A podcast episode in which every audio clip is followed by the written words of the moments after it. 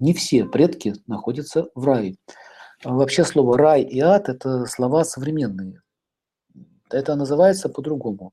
Высшие миры, средние и низшие миры. Есть еще миры, на санскрите называется там атала, патала, салатала, талатала там и так далее. То есть есть разные уровни миров, но их, образно говоря, разделили на какие-то вот э, понятия, как ад и рай, но иногда эти каналы открываются прямо при жизни.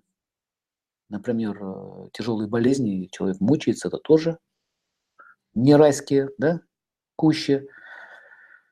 Вот, поэтому предки находятся обычно, если благочестивы, они находятся на планете Питов, на планете предков.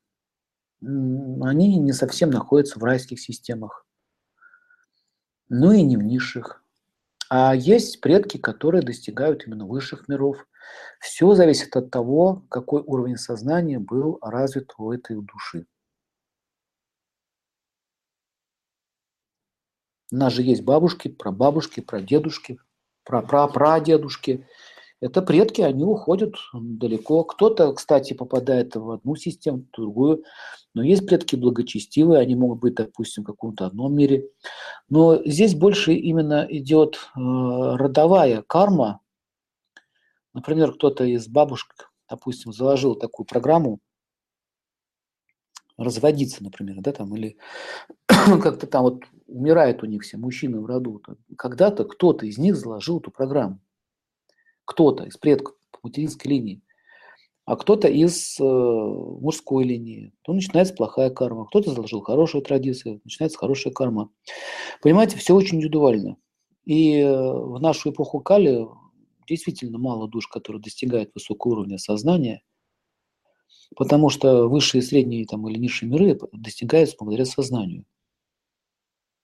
Вот. Ну, то, что вопрос предков очень туманный, это для нас он туманный, но есть э, четкое описание этих миров, где они, как, ну то, что многие предки падают обратно на землю, потому что их не поддерживает нынешнее поколение, это правда. Поэтому многие предки уже упали. Подношения-то предкам не подносятся, даров-то уже никто не приносит говорится, что люди могут находиться в каких-то высших мирах, э, пока о них помнят.